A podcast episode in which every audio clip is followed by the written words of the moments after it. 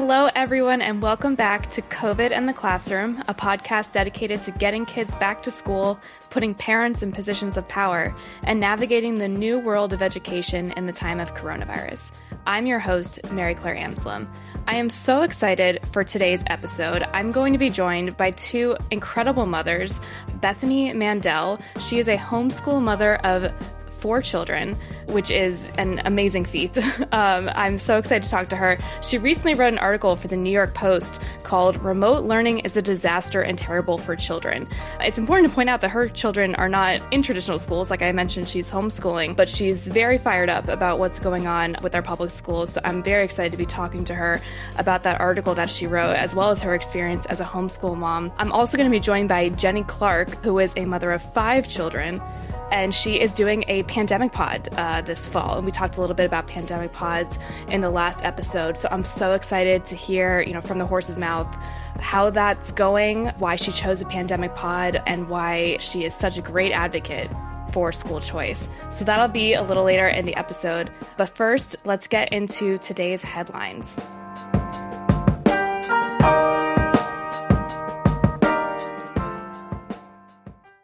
The big story of the day is that the Trump administration announced they'll be forming a commission to promote patriotic education. According to McClatchy DC, President Trump on Thursday announced that he will be establishing a commission to promote patriotic education in the United States. He announced the plan called the 1776 Commission during a speech at the White House History Conference. It will encourage educators to teach our children about the miracle of American history and make plans to honor the 250th anniversary of our founding, Trump said during the speech held on Constitution Day, which marks the anniversary of the adoption of the United States Constitution. Now, we should absolutely be fighting against this horrible trend of teaching our students to hate America. We're seeing this all over the country. We're seeing students leave our public education system angry at the country that they were born in and we should certainly be fighting back against this. Now, the, the name, the 1776 Commission, flies right in the face of the 1619 Project, which Trump also discussed during this speech, which is being adopted uh, by schools all over the country. 3,500 schools have adopted the 1619 Project. Several large school districts have adopted it as well, and that is now their interpretation of United States history. It's problematic for a number of reasons, uh, the most glaring of which is that there are blatant historical inaccuracies in the 1619 project. At the Heritage Foundation, we've done a ton of great work debunking a lot of these inaccuracies. The most glaring of which is that the 1619 Project argues that the American Revolution was fought to preserve slavery. That's an argument that no serious historian makes. It's an argument that not only is there no evidence for, but there's a ton of counter evidence for it. So I encourage everyone to go to heritage.org and look into the work that we've done on the 1619 project.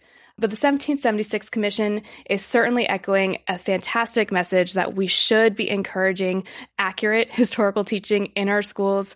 We should not be teaching our students to hate America. On the contrary, we should be teaching our children about why this country is such an exceptional and fabulous place. But we should be wary about national standards. So the Obama administration set a case study for national standards. It's called the Common Core. Uh, notice the left doesn't talk about Common Core very much anymore because it's been an unmitigated disaster. I mean, Common Core has been an absolute failure. Parents hate it, teachers hate it, students hate it. It should be a, a cautionary tale for national standards. So we definitely want to be wary of that. But I think that this commission can do some fantastic work in highlighting accurate historical teaching in our schools and fighting against uh, this horrible trend of teaching students to hate America.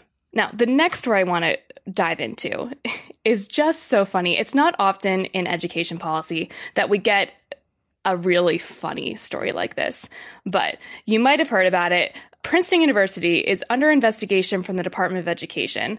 Uh, so Betsy DeVos called their bluff. According to Politico, the Trump administration has opened an investigation into Princeton University over the school president's recent statement that students there face, quote, systemic racism and that racism is embedded in the structure of the university. Education Department officials notified Princeton this week that they are examining whether the university's admitted racism means that it made materially false statements when it for years assured the public and the federal government that it doesn't discriminate based on race. At issue is the Princeton uh, president's statement that Princeton is an inherently racist university and that they have systemic racism issues. And the Department of Education is coming along saying, well, that's interesting. That's funny because we have laws saying that you can't do that. That that's just uh, against the, the Civil Rights Act of 1964. You accept federal funds. So we're now going to open an investigation into whether or not these claims are true, which is so hilarious because it's now forcing Princeton to come say, well, we didn't mean it. When we said we were racist, we didn't actually mean racist. We were just saying it uh, to, to win points among our, our SJW professors. This trend of calling yourself racist when you don't mean it just to show how not racist you are. So just meaning the opposite of what you're saying it is so bizarre. It's this bizarre thing that has happened in 2020. And so was Princeton actually trying to admit some some horrible systemic racism in their university when the president issued this statement? Of course not. They would never have actually come out and said this if they truly felt that there was some sort of a deep rooted issue in their university. It's worth noting that I don't believe, and we at the Heritage Foundation don't believe that the education department should exist. And so a very powerful education department is certainly something to be wary about. This is probably better handled as a Department of Justice issue since it is a civil rights case. But that being said, I think it's absolutely hilarious that the Department of Education is now forcing Princeton to say, well, we didn't mean it when we called ourselves racist. Next story, we talked a little bit about this on the first episode about what's happening in New York City public schools. Last episode, I talked about how there was a delayed opening for New York City public schools. And now I'm here to share with you that New York City public schools have delayed their reopening once again U.S. News and World Report is reporting that in person learning is delayed again in New York City due to major staffing shortages, Mayor Bill de Blasio, city education officials, and union leaders announced on Thursday, just three days before the country's largest school system was set to return students to the classroom. Schools that serve kids in kindergarten through grade 5 and kindergarten through grade 8 will re- reopen for in person learning on September 9th, while middle school and high schools will reopen October 4th. In the last episode, we talked about the the deal that De Blasio made with the teachers unions to responsibly open New York City public schools, and this delayed opening is now due to teachers saying, we're not showing up. So I'm not sure what happened with that deal. It's certainly discouraging to see teachers just blatantly say, we're not going to come to school. And the same thing is happening in Kenosha, Wisconsin. Local news is reporting that students at some schools in Kenosha Unified School District will begin virtual classes starting Monday, September 22nd due to a surge of employee absences. The announcement came in a statement from KUSD spokesperson late on Sunday. I put put the story out on my Twitter saying that this is absolutely unbelievable that late Sunday night before students were set to return to school on Monday, the school district was saying, sorry, we can't open because teachers are refusing to come into school. And a parent responded saying, you know, this is my child's school district. And we got the phone call past 10 o'clock at night. I don't know about you guys, but past 10 o'clock at night, I- am going to sleep. I'm going to sleep. I- am prepared for the next day. So imagine getting your call saying, oh, you got to scramble to get childcare for your kids the next day because schools aren't opening because teachers are refusing to come into school. Something has to be done. Clearly, the efforts uh, made to try and spark deals between the, the school districts, the teachers' unions, and the politicians like Bill de Blasio, they're not working out because teachers are still refusing to come into class. We need to be putting pressure on these teachers' unions saying we need to come up with a plan to get kids back to school and stick to that plan so that parents aren't left without options. Last episode, the entire theme of the show was parents need options. And there's no situation where a parent is left with fewer options than when they believe their child is going to school the next day and then letting them know at 10 o'clock at night the night before that the school is not reopening because teachers are refusing to come into school.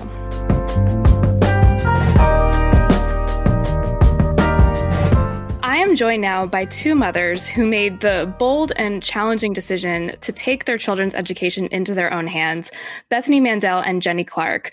Uh, and I just realized now that between us, we have 10 kids. Uh, I'm the low contributor with just one. Uh, so it's really a miracle that we've managed to, to all sit down together and, and have this conversation. So thank you both so much for taking the time uh, to join me on the podcast. Uh, Jenny Clark is the founder of the Love Your School, an organization that celebrates school choice options. She has five kids, uh, four of whom are on the Arizona Empowerment Scholarship ESA program. Uh, she has been a part of an education pod for three years that they call Cottage Schools, which meets in her home. And Bethany Mandel is a freelance writer and editor at ricochet.com and a homeschooling mother. She has four children, age six and under. Thank you both so much for joining me. Hey, thanks so much for having us. Thank you. So, to start off, I would love to just get both of your first reactions about why you chose the education options for your children that you did. So, Bethany, let's start with you. What went into your decision to become a homeschooling mom? So we were sort of between a rock and a hard place as far as our school options um, when we were first considering what to do uh, with our oldest when we were living in New Jersey. Um, we are Orthodox Jewish, um, and so uh, 99% of the people in our community send their kids to the day schools, um, which are private schools. Um, but we were not comfortable with them for a number of reasons. The the cost is was a massive factor. It's it's averages probably $30,000 per child per year. Uh, yeah.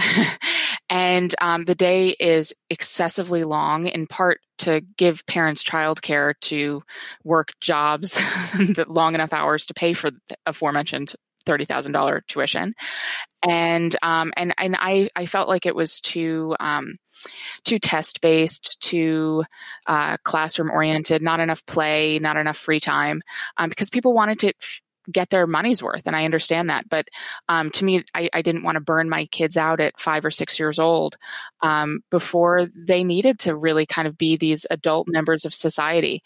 Um, so we we had a couple options after we crossed off that from our list. Uh, the public schools, um, and we lived in a very, very left leaning leaning town, and we were not comfortable with what our children were going to be taught in in the public schools. And then there was a charter school in the town over that um, was actually a Hebrew charter school, which was cool because they they it was half the day in English and half the day in Hebrew. Um, but it was a it was a really um, really difficult process to get in as a non-resident of that town. And we just didn't want to roll the dice and, and so i started following a lot of homeschool moms on um, on instagram. And i sort of was just looking at their days and they were all universally christian but um, just sort of seeing what what is this experience like? And it looked really uh, beautiful and calm and exactly what I envisioned for our family. And so uh, I spent several years convincing my husband, and he let me try it. Um, and last year was kindergarten for us. And now he is the most vocal homeschool advocate you'll ever meet in your life. And it makes me laugh because, you know, it took me a year and a half to convince him to let us try and now i don't know if he i mean obviously he would let me do whatever i want but he he very strongly believes in in us continuing on this path and as, as do I. Yeah, that's awesome. Wow. It's heartbreaking for me as an ed policy analyst to hear you say that you really didn't have options because of the the situation that you were put in where either you choose a school that is in line with your religious faith and i think that that gets lost so often in this conversation is that when you're a person of faith sending your children to a school that is in line with those values is a very essential part mm-hmm. of living out that faith yeah. um, and and forcing parents to make a decision between educating your children in the faith that you want to raise them in and having this astronomical cost associated with it it's not a choice that we uh, should be asking parents to make which transitions perfectly into jenny i would love to hear about about your decisions because your children are in the Arizona ESA program, which at the Heritage Foundation we have been talking about for so long why ESAs are such great options for families, why every family should have an ESA option. So tell us a little bit about that program and about uh, what your experience has been in pod learning, or as you call it, cottage schools. Yes, absolutely. So we started homeschooling about six years ago, probably sooner than we should have when our youngest was um, about five years old. And we learned after um, about a couple of years into home educating that one of our children had learning disabilities. And then we got a second child tested and we found out that two of our kids had learning disabilities.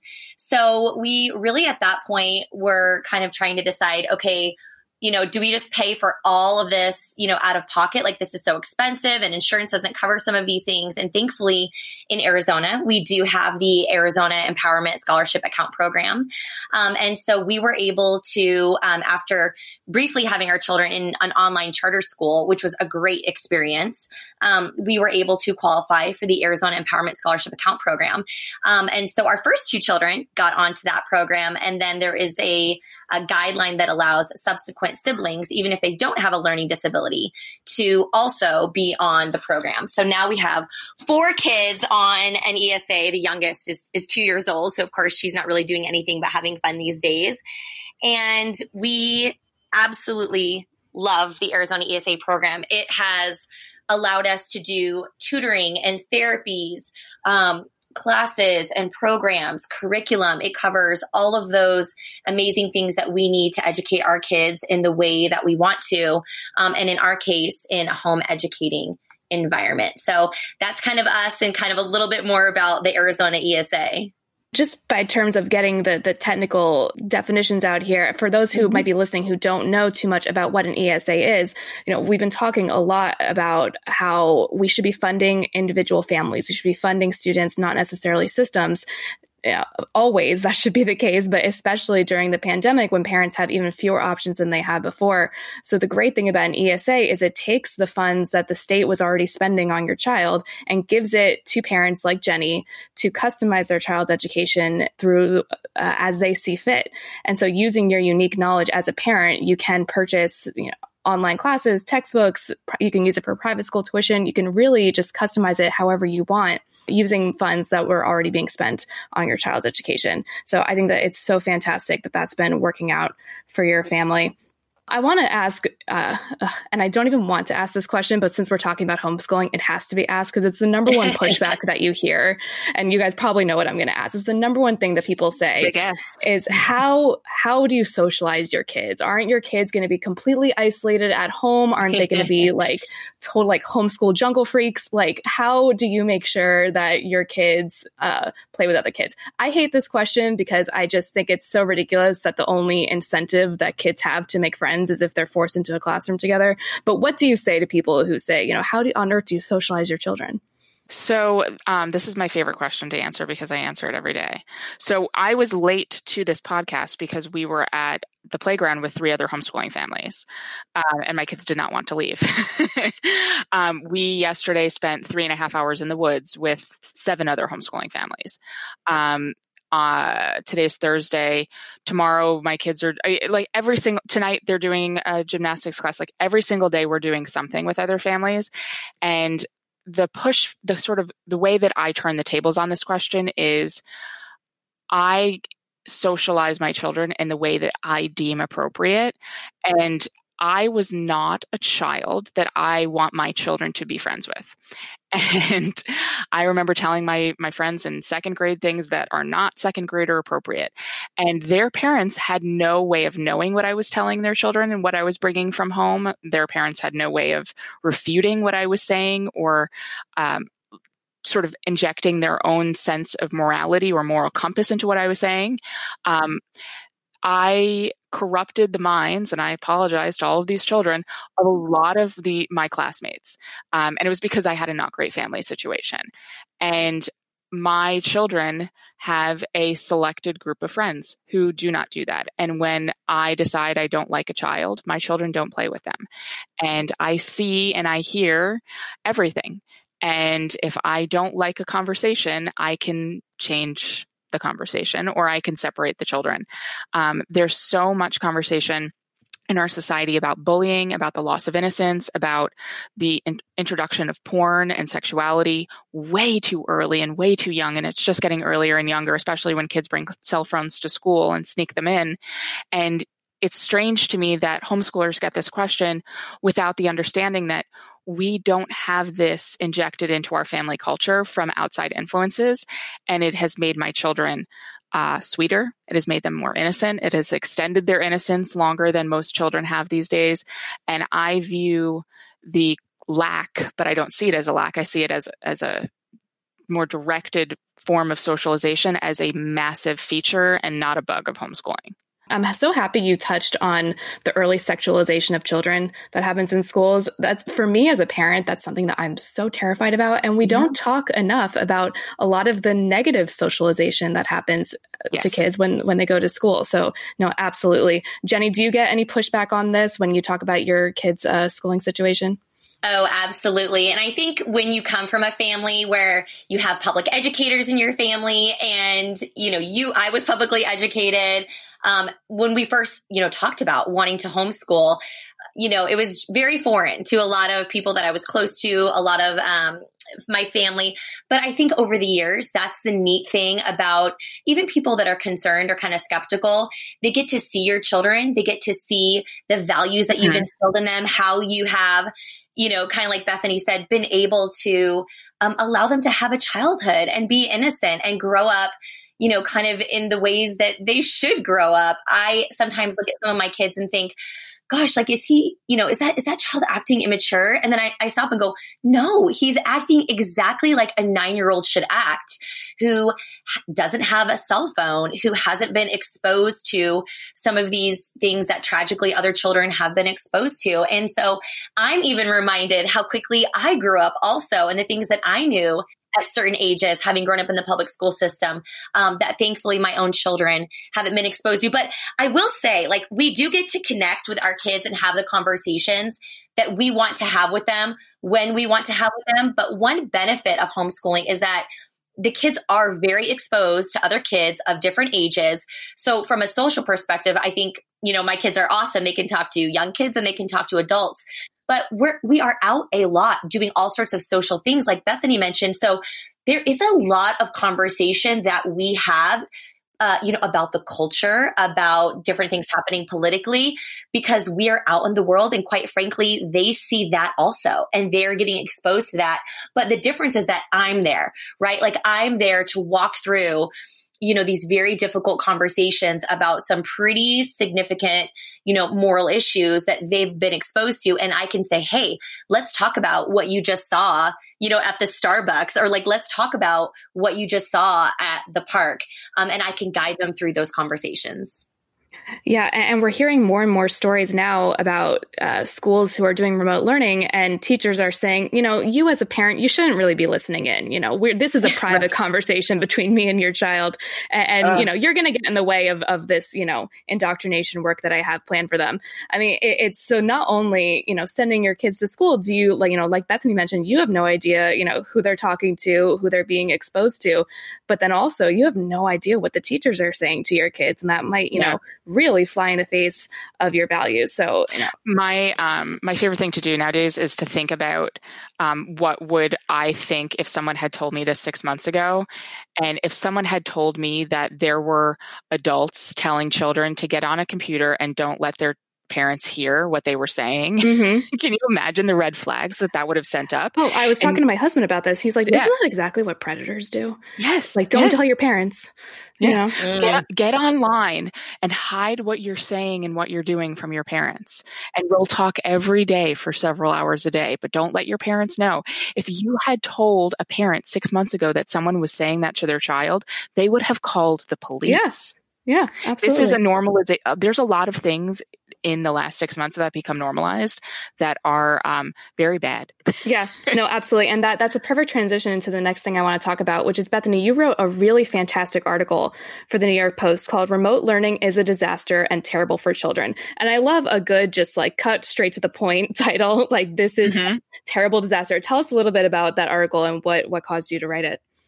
Yeah, so I mean, I, I it's funny. I sorry, but uh, I'll, I'll, be honest with you. What I was just doing while I, while we were chatting, um, a, a, mom commented on Facebook, and I, I, was on Facebook while we're talking. I'm terribly sorry, um, but she was she was saying, you know, my kid doesn't sit still and she doesn't listen, and I said, this is not developmentally appropriate. Yeah, and I think, mm. and and I'm so, I'm sorry to be that that person who I know you want to just complain and you want to vent, but it is not developmentally appropriate for your child to be sitting and paying attention to a screen for six hours a day.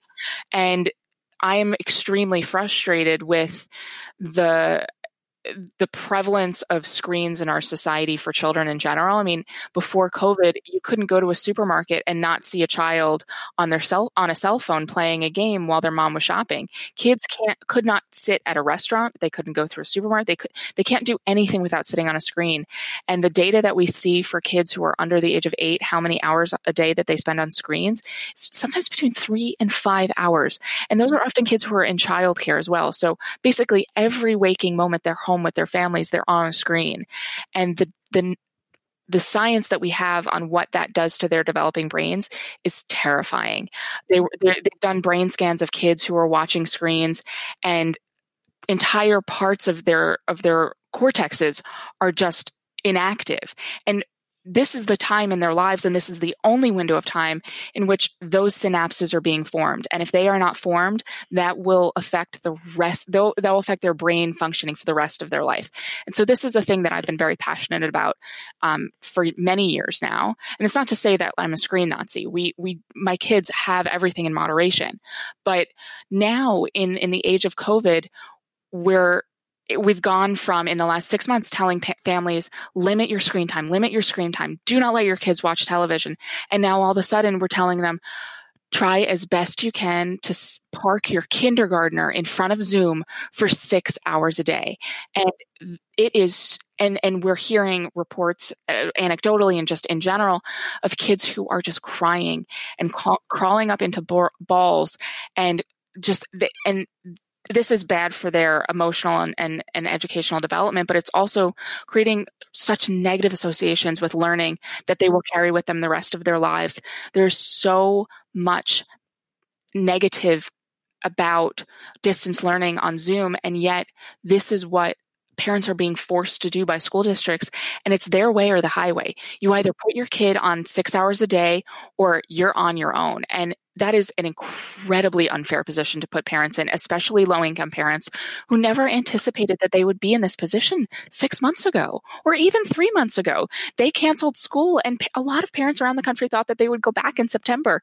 And now they're, now they're sort of saying, oh, well, February maybe. And, and where I live locally, it went from November.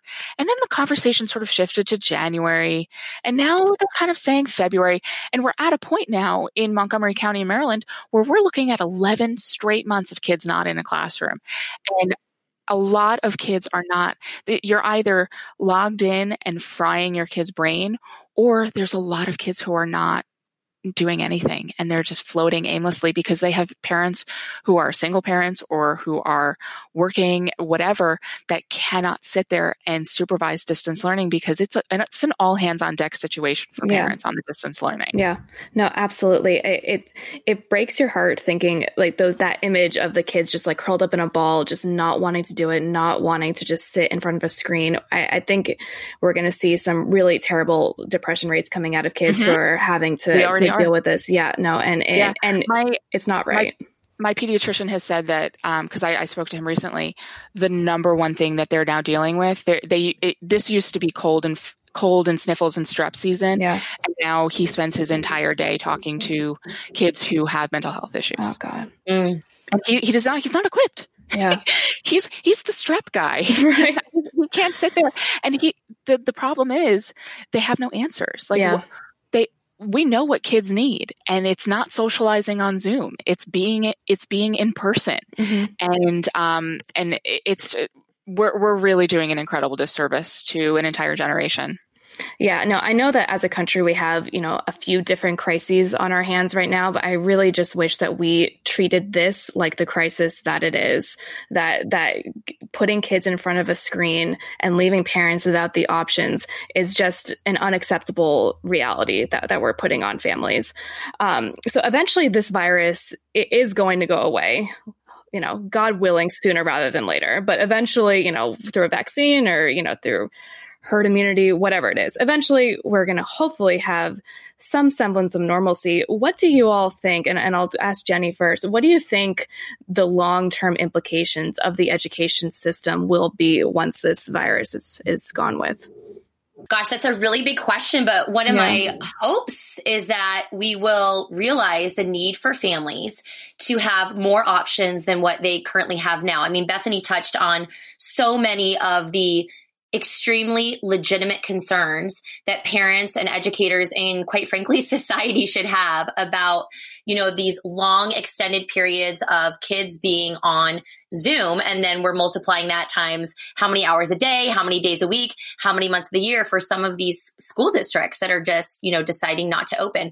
So my hope is that parents will kind of now more than ever realize the need and the value for school choice, for educational freedom, and they will start to demand it. They will say, this isn't working. The school either needs to open because I'm in a situation where, you know, I work and my husband works and we need these options. Or if the local, you know, public school by me is not opening, then we need to be able to get those funds and we need to be able to take them to a private school that is open or a micro school that is, you know, popped up in our community that's an option for our family. So that that's part of my hope is that we'll see states and we will see families starting to step step up uh, and, and, demand these options for more school choice and for more directed funding directly to families. Yeah, I mean that's that's a lot of what I'm hoping to. That this is not a sustainable situation for American families, and um, and I hope that people start saying, you know, if, if, if you, the public school system is not going to provide anything resembling an adequate education for my child, then we need to stand up and we need to do something about it. And I think this has really energized people about school choice. Mm-hmm. Um, and, and I, I, hope that people take that, those energy levels to the polls and, um, and to their, I mean, it's not just the president; it's it's their state and local officials as well, and and they need to put pressure on their school districts to um, to uphold their constitutional responsibilities, which is to provide an education for children.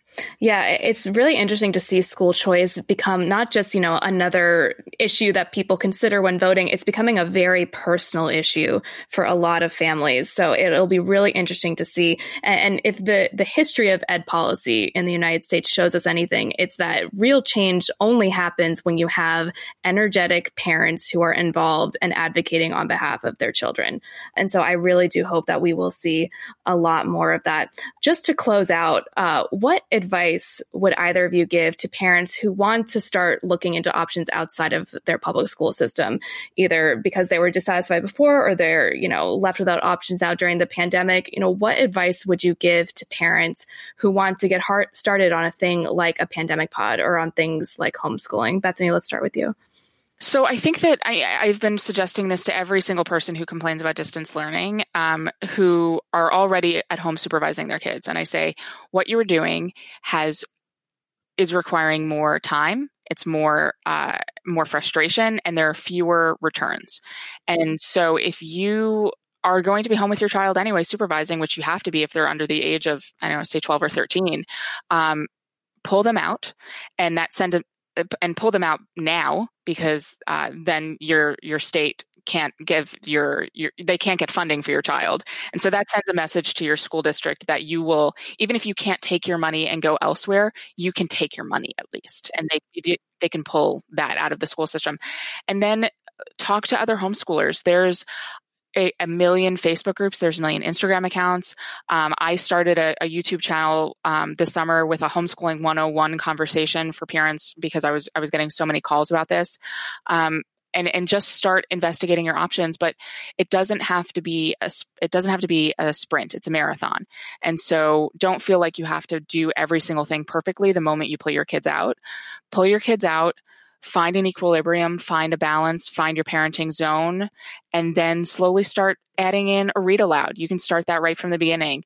Do read aloud several times a day. Look, think about the philosophy of how you want your homeschool to look like, and just slowly add things as you feel are appropriate. Um, but give yourself grace. This is an extremely um, stressful time, and um, Lord knows the school district wasn't educating your child perfectly. You can do it better, and you have to have faith in yourself that you can because it really can't get any worse than what they were doing. Um, so, my my suggestion to people is um, to just look into homeschooling and and consider the fact that the six hours that you were spending pulling your hair out in Zoom, you could have two hours instead of just reading out loud and, and playing um, much more relaxed and, and tailoring an education right to your child instead of um, on a screen with 20 other, 25 other kids. Um, i think well in arizona like that's one of the reasons why we started love your school is so that families know what their school options are. That's like our whole mission and vision is celebrating school options and trying to reach every single family you know, in Arizona, which is where we're located, um, so that they know what their options are. In in Arizona, we are very blessed. We do have a lot of really incredible public district schools and also um, some public charter schools. And so while you know, the online Zoom kind of option clearly is not working for a large majority of families. For some families, it is working or only pieces of it aren't working. And so a lot of the advice I give to families when they kind of come to me, if they're sharing their situation, you know, is okay, you don't you don't have to make the immediate jump if that's overwhelming you and if it doesn't work for your family structure to let's say moving to homeschool. But are there pieces of what you're doing right now that you can change that you can work through and that you can change and that you can work with your district? Because you are the parent. You are in charge and you're in control. I was just talking to a close friend that i went to high school with at the laundry yesterday and we were talking about just that. I said listen if that particular class isn't working for your child online because she works full time at the laundromat, then you need to talk to the teacher and say, we're going to do this class and this class not on Zoom. And this is why. And this is why we have to do it.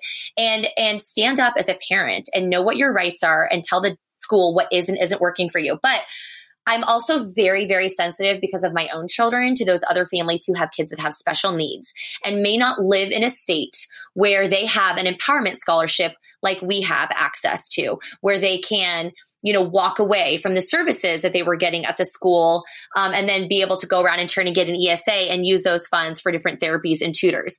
So you have to really walk through, you know, with your school, what services was your child getting? Let's say, on the low end, speech therapy or reading therapy or different things like that? And are you going to be able to, with your own insurance or whatever, provide that on your own? Or is your school district, do they have a system set up, like in Arizona, some districts do, where you can still receive some of those services for your child at the school district, even if your child is not enrolled?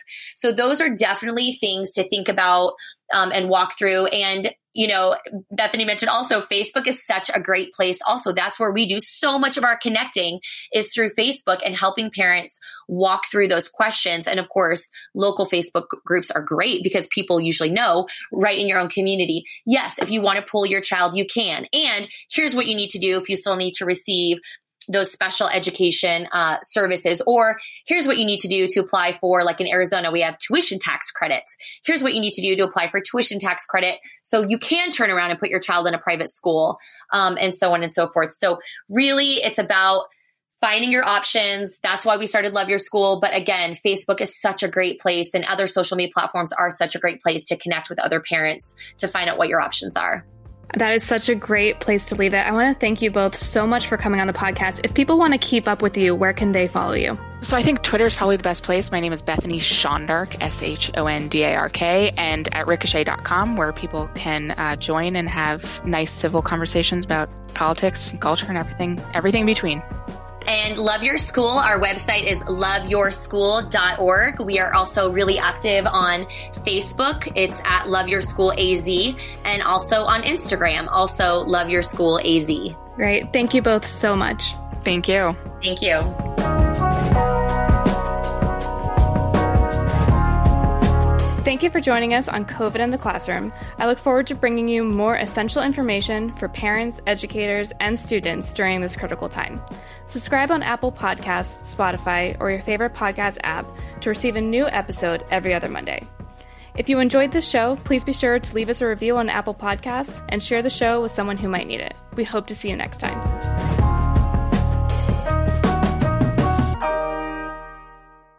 COVID and the Classroom is brought to you by more than half a million members of the Heritage Foundation. Sound design by Lauren Evans, Mark Geiger, and John Popp.